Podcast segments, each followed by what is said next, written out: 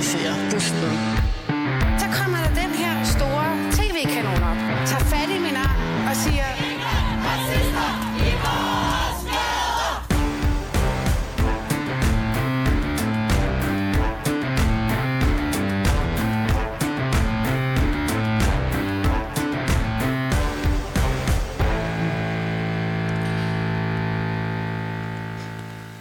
Ja, velkommen tilbage til anden time af Baby og Boomer. Øhm, du er ikke flygtet endnu, Joachim B. Olsen. Overhovedet ikke. Nå, det er godt, du hygger dig så meget. Fordi at øh, nu skal vi faktisk tale noget, eller tale om et emne, som også er ekstremt hyggeligt. Øh, vi skal tale om porno, og øh, jeg kan huske, da du lavede den her kampagne, ja. Som hed, at du er færdig med at gokke så stem på Jokke, var det meget genialt øh, rim. Og øh, den placerede du på Pornhub, ikke? Mm. Sådan det var. Mm. Øh, fik du ikke rimelig meget succes med den? Det ved jeg ikke, hvor meget succes jeg fik. Den gik i hvert fald viralt. Den var lidt sådan over hele verden. Mm. CNN, morgenshows i England, øh, Asien. Jeg var faktisk... Jeg havde en dag, hvor jeg var det mest søgte navn på Pornhub. Der peakede min karriere Ja, det, og så er det bare gået en vej fuldstændig ned. siden da. Øhm, så, så man må jo bare formode, at du ser åbenbart rigtig meget porno. Ej, jeg ved ikke, om jeg ser rigtig meget, men det, er nok, det ved jeg ikke. Hvad er, den, hvad er meget? Jeg tror, jeg har et normalt forbrug. Det ved jeg ikke. Jeg ved det ikke. Jeg ved ikke, hvad normalt Du forbrug er. slår mig ikke som nogen, der har normale øh, forbrugsvaner, øh, bare taget din størrelse i betragtning. Men øh, nu skal vi faktisk tale med nogen, der har rigtig, rigtig meget styr på det, fordi at, ja, som du nok selv sagde, mange af os ser det, størstedelen af os, men det er faktisk de færreste, der ligesom taler om det. For hvad betyder det egentlig for børn og unge, at deres første møde med sex, lyst og intimitet oftest er ved at se porno? Det skal vi tale om ganske eller lige nu faktisk. Foreningen Mediesundhed for Børn og Unge har nemlig fået foretaget en ny undersøgelse, hvordan digital indhold af pornografisk karakter påvirker danske børn og unge, set fra et unge perspektiv. Og det skal vi tale med dig om, Heidi Als Ringheim. Tak fordi du gad at være med. Øhm, Du er formand for Mediesundhed øh, for, øh, for børn og unge, og som har altså lavet den her undersøgelse. Og så er du seksolog og parterapeut, og så har du en efteruddannelse i pornoafhængighed. Mm-hmm. Og også velkommen til dig, Maj-Brit Balu. Øh, du er generalsekretær, Berlav, undskyld. Du er generalsekretær i Foreningen Sex og Samfund. Jeg vil jo gerne lige have, at vi starter med lidt fakta her på bordet. Øhm, undersøgelsen af unges pornoforbrug er jo foretaget blandt omkring 725 repræsentativt udvalgte unge i alderen 15-18 år. Og her fremgår det så, at 71 procent af de unge i Danmark har set porno, inden de fyldte 15 år. I gennemsnit er de knap og nap sådan 13 år, når de ser det for første gang, og enkelte har endda deres debut meget tidligere, faktisk i 8 års alderen. Heidi, er det et problem, at unge ser porno? Altså, så skal vi jo måske ud i en definitionsspørgsmål. Hvad er unge, eller hvor gamle er unge, ikke? Øhm, det kan jo være et problem, hvis de har været eksponeret i en barndom, hvor det så har sat sig på nogle forskellige skæve måder. Nu arbejder jeg jo med klienter, der har pornoafhængighed, og det sætter sig på rigtig mange og også kedelige og skadelige måder. Så Hvordan? Al, jamen, det kan være altså med andre, altså ligesom misbrug. Altså når du er afhængig af porno, så er det ligesom med andre misbrugsområder. Det her det er en adfærdsafhængighed, men du har dine egne kemikalier i hjørnet, så du har dit eget hjemmeapotek, ikke? der bliver udløst, og så har du også din seksualitet, der kommer ind i det der. Ikke? Så mm. alle de samme ting, som du vil finde ved andre misbrug, hvor det er, du higer efter det, og det bliver kompulsivt, og egentlig ikke kan lade være. Du mister kontrollen. Det kan også give depression. Det lyder helt vildt. Der er også nogen, der bliver selvmordstruet. Nu er vi sådan helt ude i ekstremerne, ikke? men mm. de er der altså. Øhm, og der er også mange unge, der oplever det her. Ikke? Så det var lige sådan en lille håndplukket nogle af de ting. Tror du, du har taget skade, Joachim, at se så meget porno? du konstaterer, at jeg har set meget. Jeg tror, Altså, når man vælger aktivt at placere en politisk kampagne på Pornhub, så må man jo formode, at det var, det der... ren, det var rent. Det var bare at gå ind og se på, hvad er de mest søgte hjemmesider i Danmark. Mm. Du skal først varmt lige huske at tale ind i mikrofonen. Ja, selvfølgelig. Øhm, Jeg kunne egentlig godt tænke mig at spørge, hvad er fordelingen af dem, der har problemer kønsmæssigt? Det ved vi ikke her i Danmark. Jamen, hvad, du, men, men du behandler det, dem. Ja, er det flest mænd, jeg, eller jeg flest har kvinder? flest mænd, Ja. men det er meget stigende i forhold til kvinder, der også har, øh, er afhængige af porno. Og det er så måske sådan lidt anderledes, altså måder, de er afhængige øh, af det på, og har måske også det her, som også kalder kærlighedsafhængighed, altså det mm. med et, et afhængighedsforhold af, af, af andre relationer og mennesker. Mm.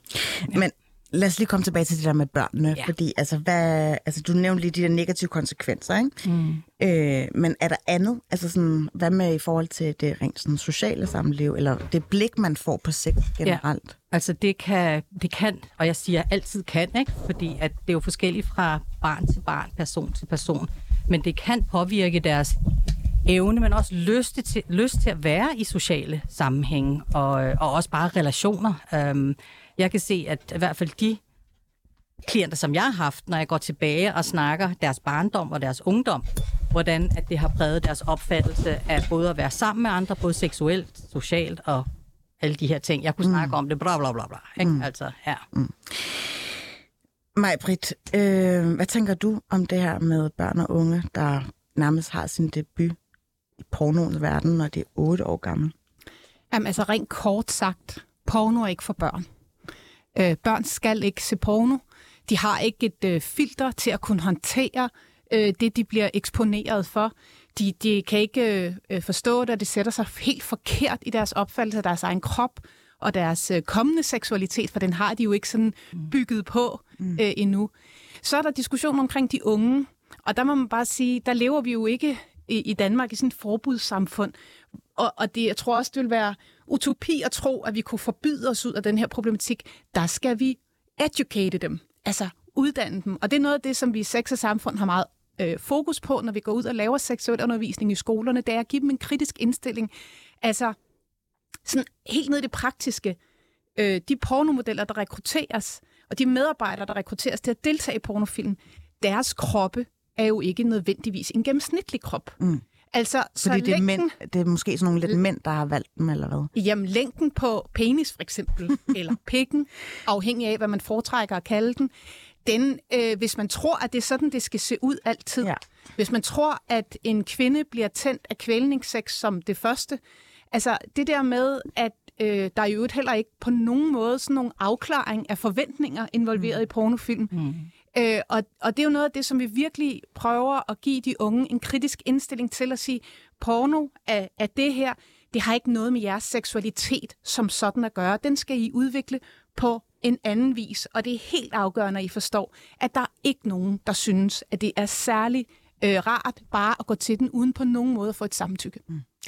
Har vi nogensinde kunne måle sådan efterdønningerne af, af de her øh, ting, som de unge mennesker er blevet eksponeret for? Altså jeg tænker på øh, for eksempel, at der er nogen, der for eksempel, nu snakker vi meget om samtykkebaseret mm. sex, men, men øh, unge bliver jo også øh, fra over seksuel undervisning for eksempel. Ja. Er det tydeligt, at de har helt klart en asymmetri i forhold til forventninger og ja, egentlig empiri? Ja, altså der der er ikke super meget forskning. Nu er vi jo kommet med vores øh, lille undersøgelse, som du kaldte det, ikke?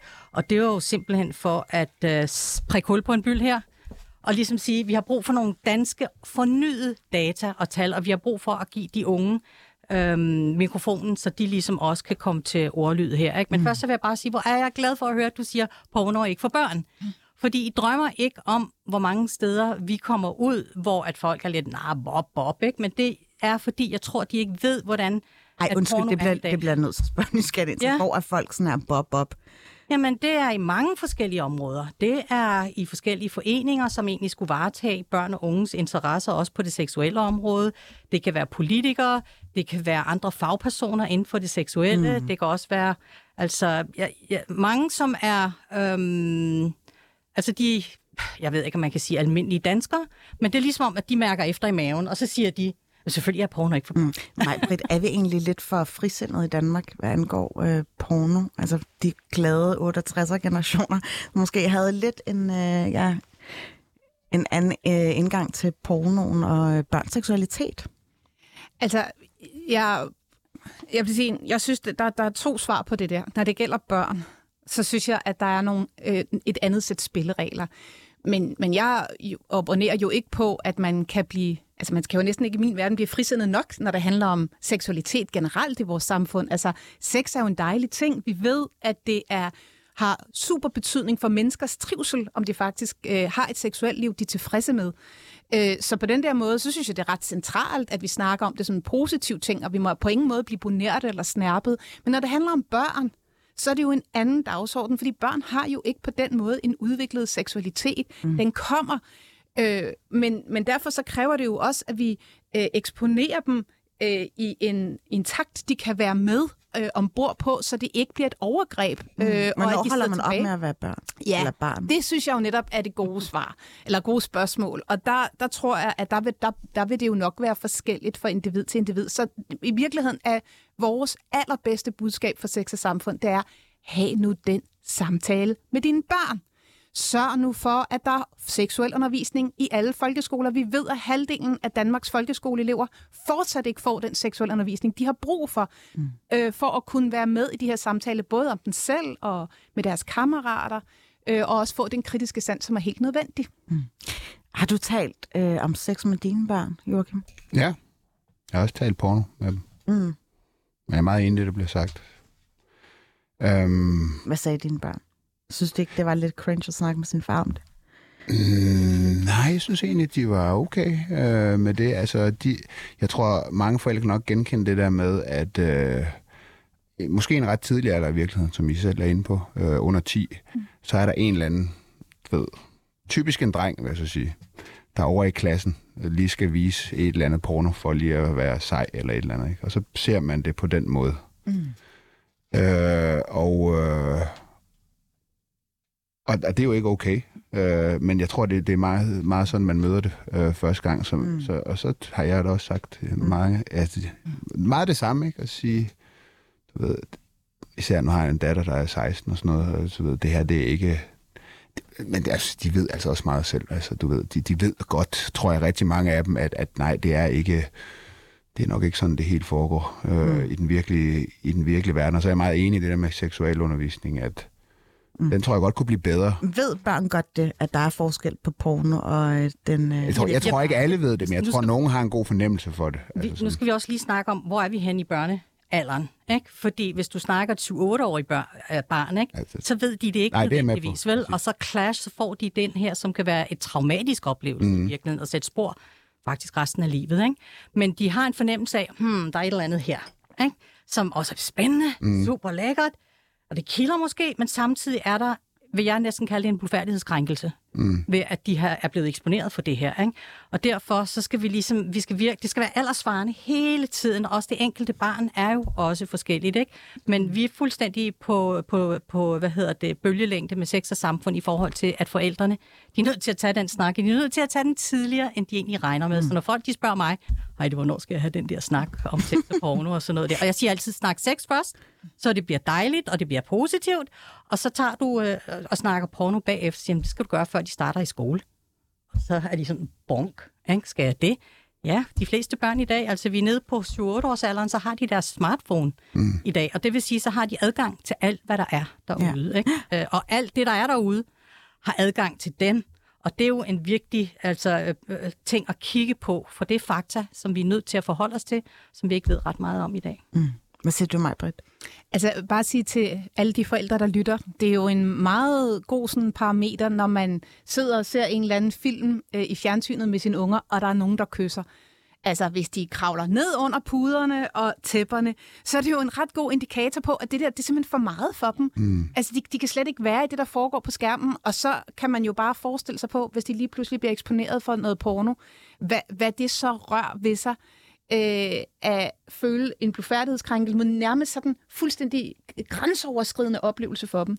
Men til dit spørgsmål om det her med, hvad de unge egentlig selv siger, altså vi taler jo meget med dem om det i seksualundervisningen, når det er, det er den del af seksualundervisningen, vi når til med dem, fordi det er jo sådan en rejse fra mm. indskoling til mellemtrin til udskoling, og vi lægger vores seksualundervisning an på, at vi altid prøver at komme lige skridtet før, end det bliver relevant for dem. Ja. Fordi de skal lige have apparatet bygget op til at kunne håndtere, om det er øh, forståelsen af prævention, eller om det er, øh, hvad menstruation og seksuelle lyster er, eller hvad det nu kan være. Vi prøver altid at være skridtet lige før.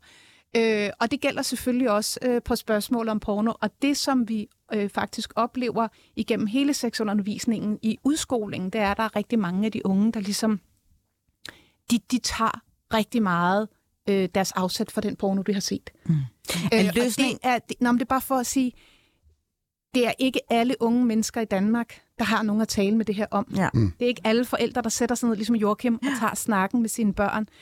Øh, og det betyder, at de i flere år trækker den her usikkerhed med sig, og de tror, at det er sådan, sex er. Øh, vi har flere, sådan, når de bliver lidt ældre, som så siger, Gud, jeg vil ønske, nogen havde sagt til mig, mm. da jeg var en helt ung dreng, at det der, det har ikke noget med sex at gøre. Mm. Vil du ønske det? Joachim? Jamen altså, jeg- er vokset op i en helt anden tid, altså hvor der jo ikke var så meget øh, porno. Jeg kan, jeg kan huske, Det var en jeg, anden. jeg, jeg godt, jamen, jeg, jamen det var det jo, altså fordi nu har vi vores telefoner, og dengang, mm. der skulle man jo tage sig mod til, øh, da man var stor nok til at gå ind og købe et pornoblad i en kiosk, øh, når der ikke var nogen kø og sådan noget. Øh, og øh, så det var jo noget andet. Men jeg kan godt faktisk godt huske, som jeg har nok været en 8, 7, 8 år eller sådan noget, hvor jeg var hjemme med min fætter, som så mm. var noget større end mig, og havde en masse pornoblad. Mm. Jeg kan godt huske den der følelse af, at det synes jeg faktisk, det var lidt spændende, men det var faktisk også øh, grænseoverskridende. Heidi, du markerede før, men jeg vil egentlig bare gerne lige kaste et spørgsmål ud i ja. rummet. Altså, kunne en af løsningerne på det her ikke også være, at man ligesom havde allerede fra start af, når man har en, når man logger ind på Pornhub eller nogle af de her øh, porno hjemmesider, at der ligesom er sådan øh, en adgangsbegrænsning? Jo, jo, jo, jo. Og det er noget, vi har advokeret for i mange år. Det er ikke os, der skal udvikle løsningerne. Og der er faktisk allerede rigtig mange løsninger, der allerede er udviklet. Og som politikerne egentlig bare kan sige, tak, vi bruger den eller den eller den. Det er mm. England, der har været forgang, øh, forgangsland på det her område, inden for det, der for eksempel hedder age verification. Der er også et nyt term, der hedder age assurance, hvor de bruger både øh, nogle forskellige, altså man kan sige, man skal verificere sig, før man kommer ind på øh, pornosiderne. Man kan sige, der er måske nogle problemer i forhold til alt det porno, der ellers ligger på nettet øh, af alle mulige slags, men det er en rigtig god idé. Jeg vil egentlig bare gerne også sige, at den her, nu viser jeg jer den, så Ja. se af vores øh, rapport her, som også ligger på vores hjemmeside, mediesundhed.dk, at den understøtter alt det, som, øh, som Majbrit, hun siger her, med, og man kan også fornemme de unges øhm, hvordan pornoen påvirker dem. Og det vi oplevede, når vi sad for eksempel til de kvalitative og kunne se de unge, men også på den kvantitative, det er, at der sker en refleksion, bare ved at de her spørgsmål bliver stillet dem. Mm. Og der sker noget hos dem, hvor man kan sige, det her det er fedt at få de her spørgsmål i spil, fordi der sker noget hos dem, fordi vores unge er jo ikke dumme. Vel? Og når de bliver bedt om at sige forskel på sex og porno, så er de godt fat i det. Ja. Men til gengæld, when you're in the heat, og du går ind på en porno hjemmeside, så ryger fornuften ud, ikke? og deres kognitiv øh, udvikling er jo ikke der, hvor de ligesom kan sige, øh, okay, det her det føles mm. grænseoverskridende. Men jeg tænker bare, altså sådan noget med forbudt, hver gang mine forældre sagde, det må du gøre. Ja. så gjorde jeg det jo ikke. Ja. Er det ikke lidt den samme mekanisme, som træder i kraft her? Hvad siger du, Majbrit? Jo, altså jeg synes, det ville jo være fint, hvis man kan eksperimentere med nogle altså, teknologiske løsninger, øh, specielt når det handler om de helt øh, små børn. Men, men ja, det kan aldrig stå alene. Vi er simpelthen nødt til at ruste vores unger til den verden, de lever i. Øh, og øh, derfor så nytter det ikke noget, at, nemlig at sige, om den ligger på øverste hylde, eller øh, i gamle dage i videobiksen, øh, Men Men vores ungdom bag et gardin. hvornår- Altså, det nytter ikke noget, vel? Men ifølge sex og samfund, hvornår skulle man så være ja, gammel nok til at se porno? Ja, men, men det er lidt det, der er udfordringen ved det her. Det er jo, at vi, vi modnes lidt forskelligt. Øhm, og der vil være nogen, der i en alder af 13-14 år kunne være moden til noget, øh, og hvis de har det rigtige apparat, skulle jeg til at sige. Og der vil være andre, for hvem det vil være lige så grænseoverskridende, mm. som hvis man var 10 år. Så det er det der med, at øh, at det bedste apparat, vi kan give dem, det er en kritisk sans. Men jeg vil også sige, der kunne jo også være altså varianten, at man også fik talt med pornoindustrien om mm. at, altså, øh, at, at udvide, øh, hvad det er, de har af, af kan man sige, af produkter. Mm. Øh, noget, som øh, i øvrigt også involverede øh, samtykke og grænseforståelse. Og øh, her taler jeg altså ikke for, at vi skal have unge øh, til at optræde i pornofilmen. Øh, det vil jeg meget gerne øh, fraråde, at, at man skal have helt unge til det. Men bare for at sige, at man kunne godt tale med pornoindustrien også om at gøre det til at være noget, der øh, var øh, brugbart i den samtid, vi, vi, er, vi er i. Mm. Jeg tror ikke bare, de vil spole forbi. Jo, altså, det kommer jo selvfølgelig an på det værd, men ved du hvad? Jeg tror faktisk, at samtykke kan være super sexet, hvis man gør det rigtigt. Ja, ja. Ja, men, men det er jo igen, altså, vi er alle sammen forskellige, ikke? Og hvad er det, der rammer dig, og du synes er fedt? Og når det er, at du kommer ind, lad os bare sige, nu har jeg ikke været inde på forsiden af Pornhub i dag, for ligesom at skulle byde op med nogle ting, hvad det er, man kan se som noget af det første. Men det er jo det her kæmpe tag selv ikke? Og det kan da godt være, altså for det første, så finder du ikke det, der hedder vanilla sex på forsiden, når det er, du kommer ind på de her store porn sites. Det gør du ikke. Det er analt og så videre og så videre, ikke? og gangbang og hvad ved jeg, ikke? og kan I forestille jer en 9-årig, der kommer ind og buff, ser det, ikke? man skal søge, ikke? og der er rigtig meget at søge på, og det vil sige, når du har været inde og søge måske første gang, så er det ikke dig, der styrer mere.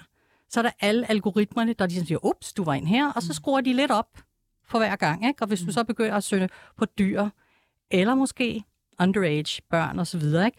vi har mange, som ryger ud og også ser det, som vi lidt forkert kalder børnepornografi. Det er altså seksuelt overgrebsmateriale af børn. Det er ikke ualmindeligt. Jeg ved godt, der er nogen, der tænker, åh, oh, jeg kan ikke holde ud og høre på det. Men det er altså virkeligheden i dag, at det har vi altså også. Så det, og det der med alder, ikke? Altså, det er jo igen derfor, vi skal have forældrene i spil, ikke? og de skal også lære noget om det her, selvom de ikke har lyst til det. De er simpelthen nødt til det, og de, vi er nødt til at klæde forældrene på, vi er nødt til at snakke med de unge, og fortælle dem, at sex skal være rigtig dejligt, men den der normale mainstream porno, den giver ikke det her rigtig gode billede af, hvordan et sexliv mm. med samtykke og lækkerhed øh, kan være. Ikke? Mm. Altså jeg kan huske fra seksuel undervisning, hvor der var, det var godt nok sådan en rigtig øh, 90'er video, med meget øh, to parter, hvor ligesom sådan øh, penetrationssex undervejs. Og øh, når man så så porn, så var det jo, som du selv nævner, Heidi, meget anderledes. Øhm, kan du lige komme lidt ind på, hvad det ligesom gør os? Altså, hvordan kan vi ligesom vide, at, at børn har bare fået en helt fuldstændig sådan, ja, depriveret øh, tilgang til øh, altså, øh, sexdelen? Altså, det, nævnte lige det der med kvælertag. Var det Mm, dig, mig? Ja, choking sex. Ja. Ja. Altså, øh, når du taler med de her børn, og de siger det der, men jeg troede bare, det var noget, de godt kan lide, ikke? Hvad siger du så? Jamen altså, jeg er ude og holde foredrag og workshops øh, for unge mennesker, øhm, og der er de meget lyttende. Og når de så bliver sat i, i grupper og kan snakke, så snakker de rigtig meget. Det kan godt være svært sådan i plenum, øhm, men, men de, bliver, de bliver lidt chokeret over, når de måske hører nogle forskellige sammenhænge for drengenes vedkommende, at meget pornobrug kan skabe erektil dysfunktion. Det vil sige, at man kan ikke få rejsning. Det er bare sådan Okay. en ting, ikke? Og, og, og når, de så, når man begynder at sætte ord på, så bliver de meget... Øhm, når de ved, at det er en, der godt tør tale om det, ikke?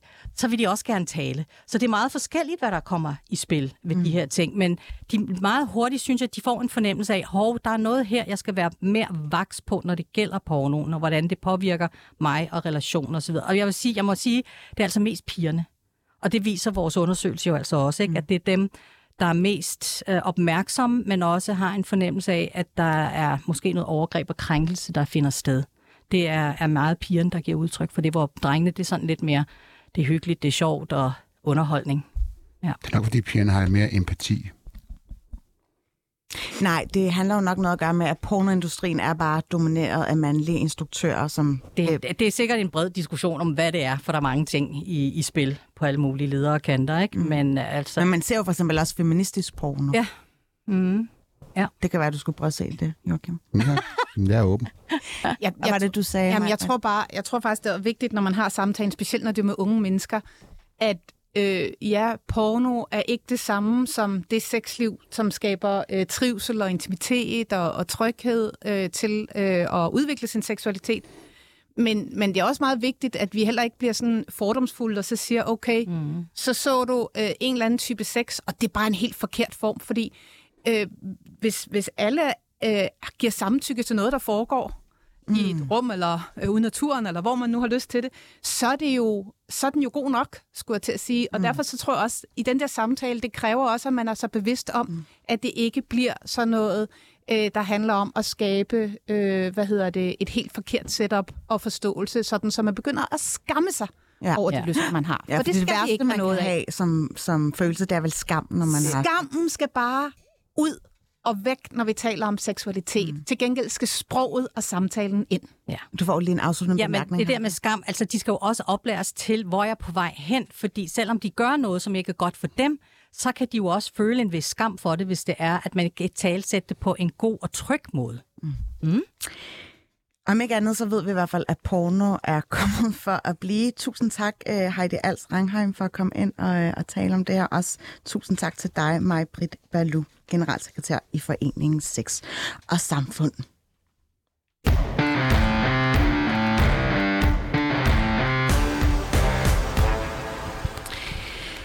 Nu skal vi tale om noget helt, helt andet. Øh, ja, vi skal faktisk tale om ligeløn, Joachim B. Mm. Har du med det? Fint.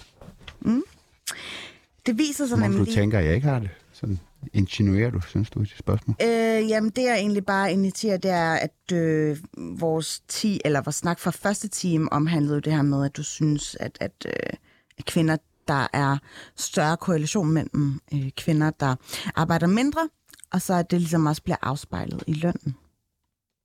Ja, det er også rigtigt. Ja, men, men øh, det kan jo også godt være, at der er nogle andre faktorer, som spiller ind i, øh, i den her ulige øh, kønsforskel. Fordi allerede når det gælder studiejob, så kan vi se, at øh, mænd tjener faktisk mere end kvinder. Øh, det er svarende til 13 kroner. Ja, så meget tjener kvinderne. Altså, øh, nej, nu skal jeg lige se, hvad der står her i min manus. Altså, det, når det drejer sig om studierelevant arbejde, så tjener mænd 13 kroner mere, og det viser en ny undersøgelse foretaget af den akademiske fagforening DM. Undersøgelsen er fra juni 2022, hvor øh, DM ligesom spurgte alle fagforeningens 16.870 studerende i deres årlige studielivsundersøgelse, og der kom der 1.126 respondenter tilbage. Der kan godt være, at der var en overrepræsentation af kvinder, men øh, man fandt ligesom ud af, at også i de ikke studierelevante job, der er forskellen faktisk på godt og vel 7 kroner, og det er også i de mandlige respondenters favør. Øh, alt det her kontekst, Joachim, når man lige så bare lige hører fra dig af, hvorfor tror du, det er sådan, at allerede i studie? Studiejobs, der øh, har mændene en, en fordel? Øh, Nu kender jeg ikke den der undersøgelse. Jeg ved ikke, øh, altså... Men Hvorfor tror du, at øh, man skulle umiddelbart tro, at når ens færdigheder jo faktisk ikke er færdigudviklet, når man er øh, studerende, eller når man er i gang med at tage sin uddannelse? og man Jamen, altså, er det for studiejob? det samme arbejde? Altså, er det, er det kvinden, der står, pigen, unge kvinde, der står nede i Q8 tankstationen, og hun får så 7 kroner mindre end Det er så ikke den manden, der øh, står og gør præcis ikke? det samme arbejde. Mm. Eller, jeg- jeg spørger bare. Eller er det noget med, er det et samlet løn? Er det, så det er noget med arbejdstid? At gøre, Jamen, det, det, eller, det hvad- får vi lige noget kontekst Nå, okay. på lige om lidt. Fordi jeg har nemlig inviteret nogle kyndige mennesker ind i studiet, for ligesom at gøre os klo- klogere på, hvorfor det hænger sådan her sammen, og hvad det egentlig har med vores samfund at gøre. Eva Svarvas, velkommen til dig, forkvinde i kvindeøkonomien. Tak. Øh, ja, I arbejder for økonomisk ligestilling. Og også velkommen til dig, Tom Weinreich, formand for DM Studerende. Tak for det. Tom, lad os lige starte med dig. Hvorfor er det her så problematisk?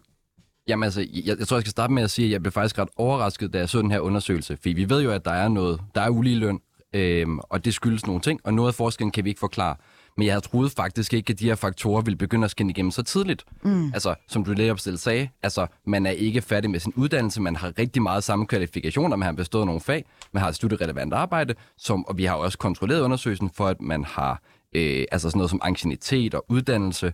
Så det er det renset for? Det er Altså længde på uddannelse og også anciennitet, ikke? Ja, og så har vi delt det op i studierelevant og ikke studierelevant. Okay. Og så er det bare stadigvæk påfaldende, hvordan det er, at øh, der er nogle ting, der åbenbart gør, at øh, sådan nogle øh, mænd som mig åbenbart skal have mere i løn. Og jeg forstår det ikke, hvis jeg skal være helt ærlig. Mm. Forstår du det, Eva Svarvas? Jamen altså, der er jo, øh, vi i kvindeøkonomien arbejder jo for økonomisk ligestilling, og det handler ikke om, at alle skal tjene det samme. Det handler bare om, at vi skal have samme forudsætninger bedst muligt for mm. at kunne tjene det samme. Øh, faktisk så, jeg personligt er egentlig, øh, egentlig sådan ret øh, liberalt anlagt. Jeg synes, at man skal have øh, lige for, altså man skal ud i verden, og så skal man skabe ja. det, man vil skabe. Øh, desværre er det bare sådan, kan vi se, at vi mænd og kvinder har ikke samme udgangspunkt og mulighed for at øh, skabe rigdom for, i vores eget liv. Mm. Øhm, og vi ved helt sådan, der er jo forklaringer på det senere, fordi vi kan se, at den store uligeløn slår ind, når vi får børn, når vi går på barsel, fordi kvinder simpelthen tager mere Øh, øh, vælger mere barsel, øh, og, og, og, og, så, og det har bare kæmpe effekt for resten af deres øh, livstidsindkomst. Det betyder, at de tjener mindre, de stiger mindre i graden, de får mindre sparet op til pension osv. Men så er der de her øh, uforklarlige uligheder, som den her undersøgelse er endnu et bevis i rækken på, men vi har også set det fra for eksempel Ligestillingsministeriet. To nyuddannede ingeniører, mand og kvinde, tjener ikke det samme. Og det er der, hvor det er bias. Det er der, hvor det ikke kan forklares. Altså, for det kan godt forklares, når vi begynder at stifte familie og alt det der, så er der bare nogle ting. Men der, hvor det ikke kan forklares, der er det, vi siger, der er det jo diskrimination. Og det er jo faktisk ulovligt. Mm. Jeg vil bare gerne lige garnere, øhm, altså fagforbundet for jurister og økonom- økonomer, som det hedder, JØF, de gennemførte faktisk en lignende undersøgelse efteråret, og den viste, at mandlige studentermedhjælpere ligesom i gennemsnit også tjener 8 kroner mere end kvindelige studentermedhjælpere. Og, og i samme undersøgelse, så er det ligesom øh, to tredjedel af forskellen er uforklaret. Øhm, nu har du kigget lidt i undersøgelsen, Joachim, ikke? Mm. At den her uforklarlighed, hvis du bare lige skulle gisne lidt om det, hvad kunne den så have råd i? Jamen altså, fra andre undersøgelser, når man har kigget på det, så kan det, altså det, jeg ved det jo ikke, nu, nu spørger du mig, så gætter jeg. Øh, så ved jeg ikke, om det er, fordi man, altså har de forhandlet løn? Det kan være, der er en forskel på den måde, man, man forhandler på. Øh, det kan være, at nogle gange er der nogle tendenser til, at når kvinder skal til lønforhandling, så beder de om andre ting end penge. Altså det kan være nogle forhold på, på arbejdspladsen mm. øh, og så videre, og så videre. Øh, jeg ved det ikke. Det, det, er noget, det er noget af det, man ser slår igennem andre steder. Er det rigtigt, Tom, at øh, når man skal til forhandling om sin øh, studiearbejdsgage, at man hellere vil have ja, nogle andre ting end øh, godter i lønposen? Ja, nu, nu står jeg og fniser lidt, fordi det, jeg, jeg, kan, jeg kan ikke lige komme på, at jeg har mødt en studerende, der reelt har haft mulighed for at lave lønforhandling. Altså, det her område er så gennemstandardiseret, at man nærmest bare antager, at folk skal have det i løn, som er helt standard for en studentermedhjælper. Og det er faktisk også derfor, jeg er blevet så overrasket over, at der var den her forskel. Så altså, det kunne pege retningen af, at der i virkeligheden nærmest på arbejdsgiverens eget initiativ er nogle gange, hvor man ser nogle unge mænd, som øh, man tænker, han ligner måske mig lidt mere, og så skal han da lige have lidt for, øh, for at komme godt fra start. Mm. Og måske nogle kvinder, som man tænker, mm, det, det var man ikke lige super hype på. Øhm, så, altså, jeg, så jeg oplever ikke, at man lønforhandler øh, på re- re- særlig mange studiejobs. Altså, det har jeg simpelthen aldrig hørt om. Det kan mm. godt være, at der findes nogle enkelte eksempler derude, men det tror jeg ikke. Og det er derfor, det er så, så gralt et eller andet sted, for jeg synes, det viser, at der er nogle tendenser i vores samfund, der også får lov at skinne igennem, når man ikke kan gemme det bag noget som helst andet, end at der stadigvæk er nogle ret forstokkede arbejdsgiver derude. Altså, det, det er lidt sådan, jeg læser undersøgelsen, hvis jeg må være så fri. Mm. Men det er bare fordi, jeg kan jo jeg kan slet ikke forstå, eller jeg kan slet ikke begribe sådan incitamentet for at ligesom give, øh, hvad der hedder, mandlige kollegaer mere i løn. Jeg kan huske, da jeg selv var studentermedhjælper, hvor øh, jeg faktisk fandt ud af ved en tilfældighed, at øh, min mandlige kollega, han tjente to kroner mere end mig, og vi var faktisk startet samtidig. Så øh, jeg, øh, jeg ved jo ikke lige, hvad for en øh, forklaring der var derved. Men Eva, det helt store spørgsmål er jo, hvad kan vi som samfund gøre ved det her? Mm, Altså, jeg tror måske, at det, det at håndhæve den lovgivning, der allerede er, altså det at gøre opmærksom på, at vi jo har en lovgivning, der forbyder diskrimination, som er baseret på, øh, jamen det kunne være race, køn og Mm. noget i, i, på, på arbejdsmarkedet. Og det, og jeg er meget enig, fordi det med lønforhandling er helt klart en forklaring, tror jeg, senere hen. Og så rigtig mange, det har der været masser af studier fremme om. Nogle påstår, at kvinder ikke er dårligere, men bare ikke får det, de beder om. Og nogle påstår, at de er dårligere. Der er vildt mange der peger i alle mulige retninger. Men lige præcis det rigtige med studiejobs, altså der er der som regel bare en rate, altså på rigtig mange steder, du ved, du får bare det her Ja. ja. antal kroner i timen. Så det er derfor, jeg er også faktisk vildt overrasket over den her undersøgelse. Det burde simpelthen ikke øh, kunne lade sig gøre. Men altså, hvad kan man gøre med, ved det? Jeg synes faktisk, at øh, der kommer nogle øh, altså fodslæbende, når, man, når nu kan jeg jo se i den der artikel i politikken, altså der bliver ministeren jo spurgt, hvad vi gør ved det. Jamen, det er jo også for Ja, galt. han det her, svarer ikke har noget. Nej, han svarer ikke noget, og de vil ikke gøre noget ved det. Og det handler jo egentlig om, at man kan sige, der er noget lovgivning her, der ikke bliver brugt. Der er, vi får nogle beviser her fra to store anerkendte fagbevægelser om, at der foregår diskrimination på det arbejdsmarked, øh, og, øh, og så bør man sætte ind over for det. Øh, og så vil jeg sige bare, ligesom på barselsområdet, så lader det jo til her, at det kan jo være, at vi får hjælp fra EU igen til at øh, minimere diskriminationen, fordi de er jo i gang med at lave et løntransparensdirektiv.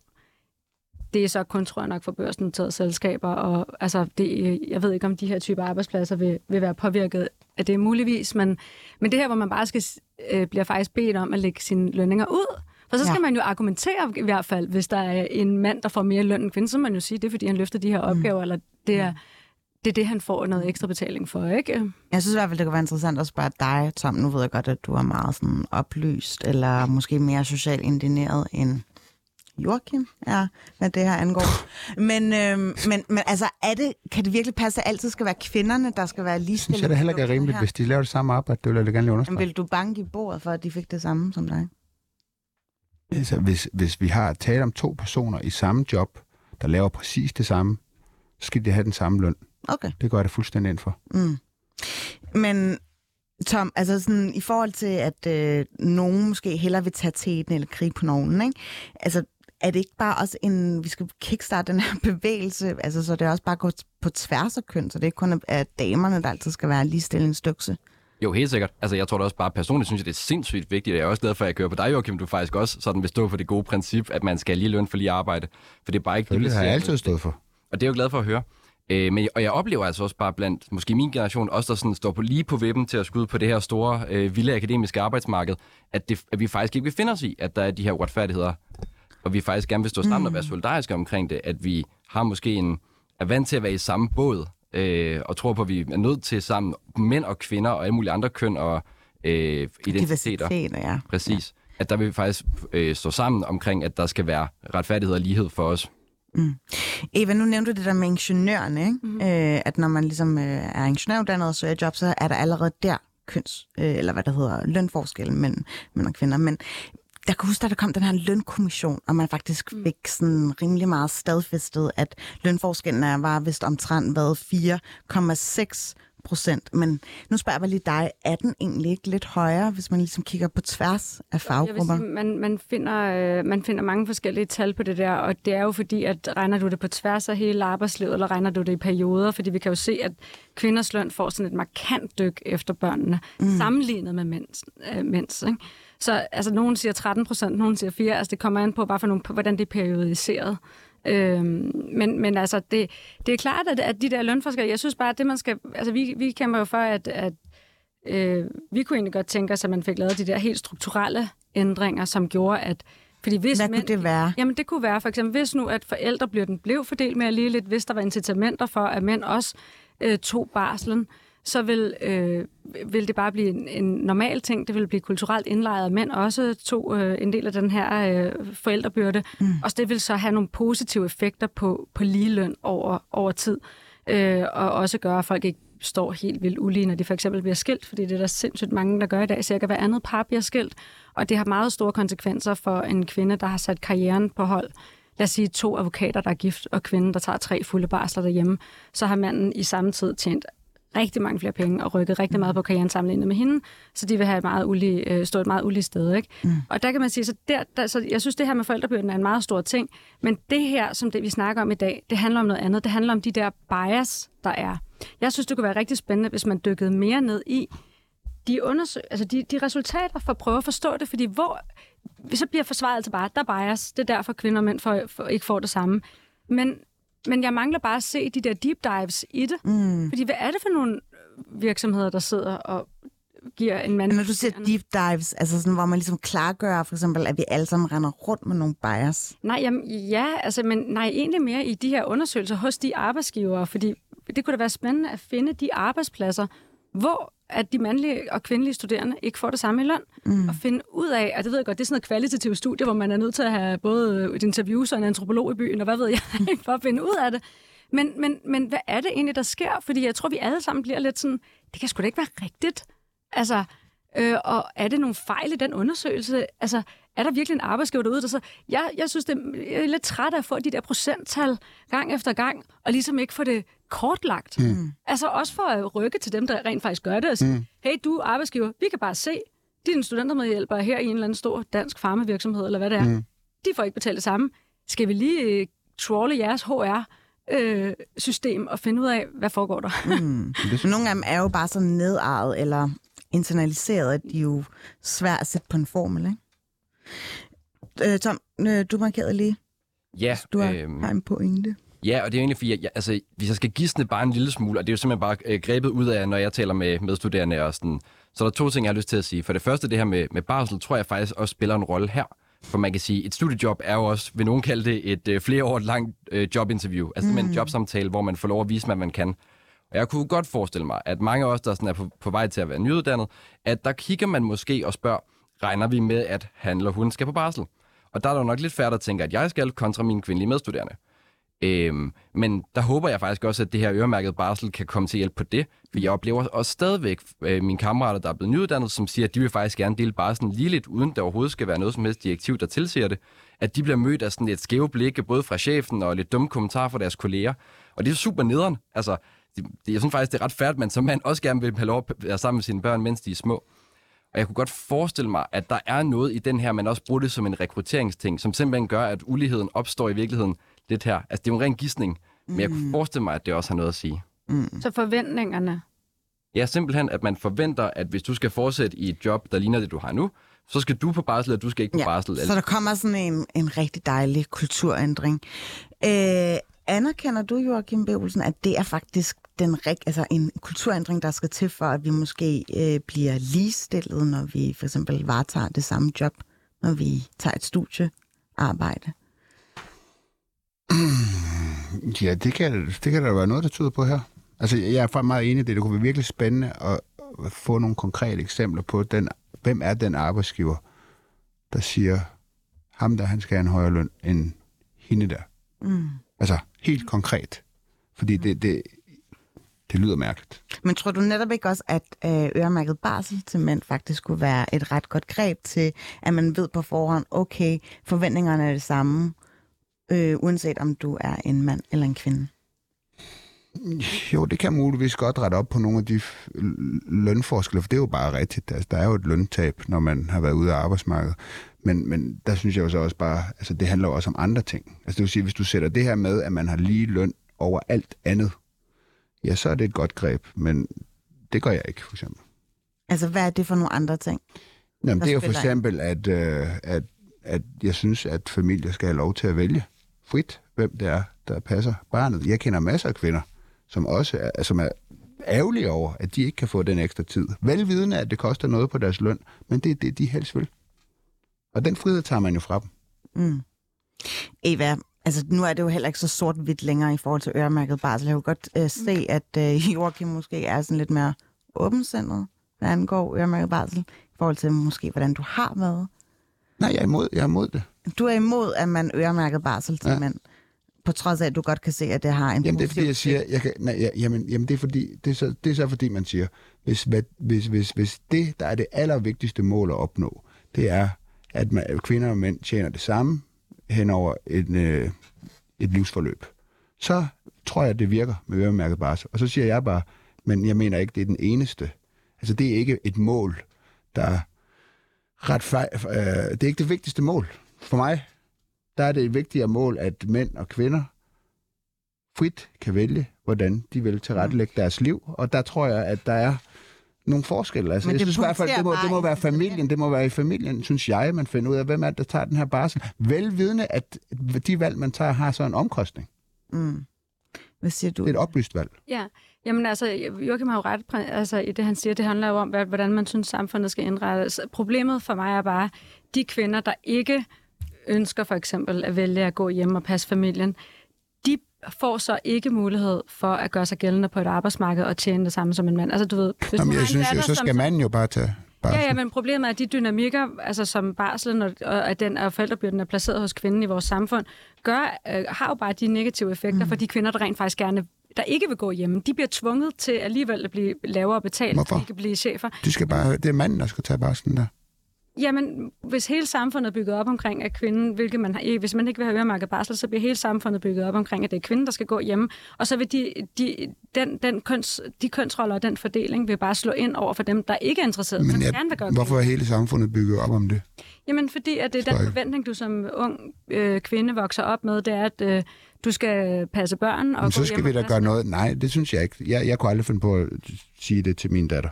At det har jeg en forventning om, du gør. har jeg absolut ikke nogen for. Men Jeg har en forventning om, at hun det. gør det, som øh, gør hende lykkelig. Ja, men Og hvis det er, at øh, hun en dag får en mand og siger, okay, Øh, jeg er et eller andet. Jeg, hun er jurist. Det er mig, der tjener... Jeg fortjener flest penge, og min karriere er meget vigtig for mig. Så du, du, du, du, Men- du men tager barslen, også- så finder de det ud af det. Vi siger jo også, at, at dem, som vælger at, at gå hjemme som kvinder, mm. der anbefaler vi dem jo faktisk at få lavet en ægtepagt, der gør, at når de 100%. bliver skilt, så vil der, der, altså de får tilbagebetalt det, de har Ja. investeret, kan man sige. Det er Absolut. givet, øh, givet køb på. Men der sker bare, det er bare det med arbejdsgiverne derude, de betaler jo forskelligt på grund af de forventninger. Og hvad samfundet forventer, at kvinderne skal gå hjem og passe børn, så er de mindre værd. Altså det er de bare i et sådan helt markedsperspektiv, så mm. er de bare mindre værd, for de vil ikke færre timer, øh, og være på den måde en, en mindre, mindre ressource for virksomheden. Mm. Men hvis vi har som samfund kollektiv forventning om, at både Hans og Grete, de skal på barsel, så, øh, så vil vi ikke diskriminere øh, på samme måde. Mm. Og det handler jo øh, dybest set om diskriminationen her, jo, Ja. ikke? Ja, altså, og jeg, og jeg vil bare sige, det jeg hører fra alle mine kære kvindelige medstuderende, som er blevet færdiguddannet, og altså, der er det helt almindeligt, at selvom man jo ikke må spørge til, regner du med at få børn snart, så er arbejdsgiver også skide kloge og finder måder at spørge, har du en sød mand? Hvor længe har I været sammen? Hvad, hvor er han i sin karriere? Det må de heller ikke spørge. Men, de, men de finder trods alt måder at gøre Og det, det på. skal det, så, skal man, så skal loven Og, ja, og det, opretholdes. og det bliver den må ikke spørge om de ting der. og det er derfor, jeg tror, vi er nødt til at gå meget, altså, gå meget mere til værks, ellers skal vi nærmest ind i hver eneste jobsamtalerum. Og det vil jeg egentlig sådan set også gerne have mere åbenhed omkring. Mm. Øh, altså, det, der går ikke noget af mig for det. Men bare for at sige, altså, det sker i stridestrømme derude. Så selvom det ikke burde, så er det bare den virkelighed, vi lever i. Jeg tror faktisk ikke rigtigt, vi kan blive klogere på den her del. Øh, det bliver jo spændende at se, om øh, vi ligesom sætter de der skide arbejdsgiver i skak og prøver at forholde dem til, hvad er det for nogle øh, mm. ja, bias, som ligesom gør sig gældende her, i forhold til, at nogen, især kvinder, tjener mindre i forhold til mænd, når de øh, varetager et øh, studiearbejde. Tom Weinrich, tusind tak, fordi du kom med forperson, eller forperson fra de studerende fra DM, og også tusind tak til dig, Eva Svarvar, som er forperson for, øh, for kvindeøkonomien.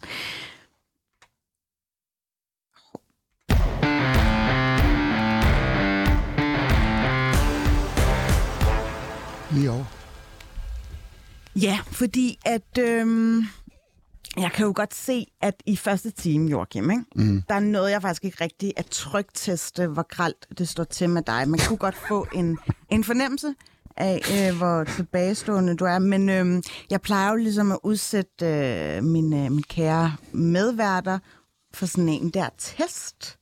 Mm. Øh, og det er bare en række sådan øh, principielle mærkesager, som du ligesom skal erklære dig enig eller uenig i. Mm. Øhm, lad mig lige prøve at høre dig omkring den her. MeToo-bølgen har gjort, at man ikke længere må fløte. Enig eller uenig? Uenig. Lyserød er en pigefarve, og blå er en drengefarve. Enig eller uenig? Enig. Du synes, at piger eller lyserød er forbeholdt Nej, det er ikke forbeholdt. Jeg konstaterer bare, at flere piger til synligheden at kan lide lyserød. Mm. Og Hvad så, hvis man er en dreng og godt kan lide lyserød? til Er man så mindre dreng? overhovedet ikke. Overhovedet. Mm. Jeg ved ikke om bare lige med henvisning til øh, Pernille rosenkrantz teil som har markeret sig her med øh, mm. ifør sig pingvinsættet, ikke? Synes jeg er fjolleri. Det synes du var fjolleri? Ja. Nå, hvorfor? Fordi jeg synes, at øh, jeg synes bare, det er fjollet. Altså, hvad er det for nogle børn, der går op til dronningen for øvrigt? Noget med børn og tøj og... Tag et ordentligt tøj på, når du tager op til dronningen. Hvad er ordentligt tøj, Joachim B. Olsen? Det er, at... Øh, du Altså, ikke- kvinder skal komme i kjoler, eller hvad? Hun kan på ikke komme i kjole, men hun kom jo i det sted. Prøv at det er ikke det værste. Jeg synes bare, det er selv i scenesættende. Det er at bringe sig selv i fokus, øh, når man er, du ved, inviteret, når dronningen har inviteret til bal. Mm. Mm. Mm. Af en mand, der har lavet en kampagne øh, på Pornhub, så synes jeg, det er sjovt, at du nævner det. Jamen, det var sgu da ikke i Senest. forbindelse med at op på dronningen. Nej, men det er der noget at gøre med ens i senest. Jamen altså, politikere kan iscenesætte sig selv på alle mulige måder, men Ja. her var hun jo inviteret til en fest. Ja. Og hvis hun føler sig mest komfortabel i det her tøj, så... Så, så gør det. Det er ikke noget big deal. Altså, det, du ved, Mm. mm. jeg synes bare, det er sådan lidt... Mm. Du skal da ikke fortælle mig, at hun ikke også gør det, fordi hun tænker, nu er der noget opmærksomhed men i det for mig. Nu er der noget, at der er det noget i det for mig, hende. det her. Ja, men selvfølgelig er der Det er da for, hun at det var et jo også- statement. Det var Ja, hun havde en statement. appel. Hun har da tænkt, det her det er godt for mig at Ja. gøre det her. Ja. Hvad tror du, øh, hvad for et statement det har, at du render rundt med så store guns? Det, det må du fortælle mig. Nå, men jeg spørger dig, altså nu har du valgt at have øh, virkelig, virkelig store øh, arme. Øh, hvad tror du, det sender af signal derude til verden? Mm. Hvad, hvad er det sender? Det har jeg aldrig tænkt over. Nej, nå, det er sjovt, fordi man Altså, man bare tro, at når man tilbringer så lang tid i et træningsstudie, så måske har tænkt, ej okay, øh, jeg kan faktisk ikke rigtig gå i normal, fedt normale, normale skjorter og sådan noget. Men det kan jeg heller ikke. Nej. Så det jo også lidt i scenesætning, hvis du var blevet inviteret over hos dronningen, og du ikke kunne have en, en almindelig skjorte. Jeg har været til det bal to gange. Nå. Jeg havde en helt almindelig kjole og hvidt på. Alright. Øhm, jeg vil gerne lige få dig til at forholde dig til det her med, altså feminismen har taget overhånd, og det er udelukkende sat i verden for at give mænd mindre værtskomplekser. Det er ikke noget, jeg har sagt. Nej, nej, men du skal bare s- erklære dig enig eller uenig. Nej, det er jeg uenig i. Nå, så du betegner dig faktisk dig selv som øh, feminist. Nej. Der er jo kommet helt vildt meget mode i som det ikke. medieperson at sige, at man er feminist. Det er jeg ikke. Nå, okay, hvorfor ikke? Jamen, det er fordi, at for mig, øh, der bliver lagt alle mulige ting i det der feminisme, som jeg ikke kan stå ind for. Det, jeg går ind for, det er personlig frihed. Mænd og kvinder er lige. De skal være lige formelt. Og jeg går også ind for, at man opdrager sine børn, uanset om de er drenge eller piger, til at forfølge deres drømme lige meget, hvad fanden det så er. Diskussionen strander åben bare tit på, når vi så skal forklare virkeligheden, og hvorfor den ser sådan ud. Så er der nogen, der mener, at det er alt sammen sociale konstruktioner og socialisering. Og, Mm, og hvor men jeg du siger, mener jeg tror også, at det genetik? Jeg tror også, nej, ikke kun. Der, det, jeg tror, det er et samspil mellem de to ting. Fordi man kan se det på tværs af samtlige kulturer, mm. samtlige systemer. Er der nogle forskel på mænd og kvinder? Og for mig er det bare ikke særlig logisk, at det kun skulle handle om socialisering. Så selv i Danmark, mest det land med mest ligestilling, både formelt og uformelt, der har vi et mere kønsopdelt arbejdsmarked, end man for eksempel har i USA. Det tyder på, jo mere frihed man får, jo mere velstående vi bliver, jo flere kvinder, der kan vælge reelt frit efter, hvad der interesserer dem, og ikke skal tænke på, at jeg skal også vælge efter noget, hvor jeg kan tjene penge, så vælger de faktisk øh, for eksempel øh, omsorgsfag. Ja, altså det tror jeg kommer til at vende om ikke så lang tid. Måske. Det kan jo også godt være, at det er noget, som er tillært, at man tænker, ej, jeg, er en kvinde, og så er der en eller anden øh, fesen politiker, der siger, at jeg har et stort omsorgsgen. Altså, Øhm. Indflydelse tror jeg ikke, jeg har. Nej, nej. Øh, vi, altså, tiden skrider, øh, Joachim B. Øhm, jeg vil jo gerne lige spørge dig, er der et eller andet, som du tager med videre fra i dag, som har gjort, at ej, jeg fik godt nok lige en epifani, jeg så ind i uh, Phyllis' øjne. Det, det gjorde jeg i den grad. Men Hvad vil du gerne tage med videre fra i dag? Mm, hvad jeg gerne vil tage med videre? Ja, jamen altså, at jeg tror, at øh, jeg tror, at du har nogle fordomme om mig. Altså, du gør mig værre, end jeg er omkring de her Nå, emner. okay. okay. Hvorfor Altså, du ser mig som fuldstændig, som om jeg har et eller andet med, at mænd skulle være bedre, eller sådan helt, som om jeg går ind, ikke går ind for, Altså når at du siger, at der er sådan noget. flere kvinder, som åbenbart øh, er genetisk disponeret til at gå hjemme, så er det jo også, at du er med det, til at øh, generere et A- og B-hold der. Nej, jeg siger, det jeg siger med det er, at når man skal forklare, hvorfor verden ser ud, som den er, så tror jeg, at det, at der er nogle forskelle på mænd og kvinder, også, øh, hvad skal man sige, psykologiske forskelle. Mm.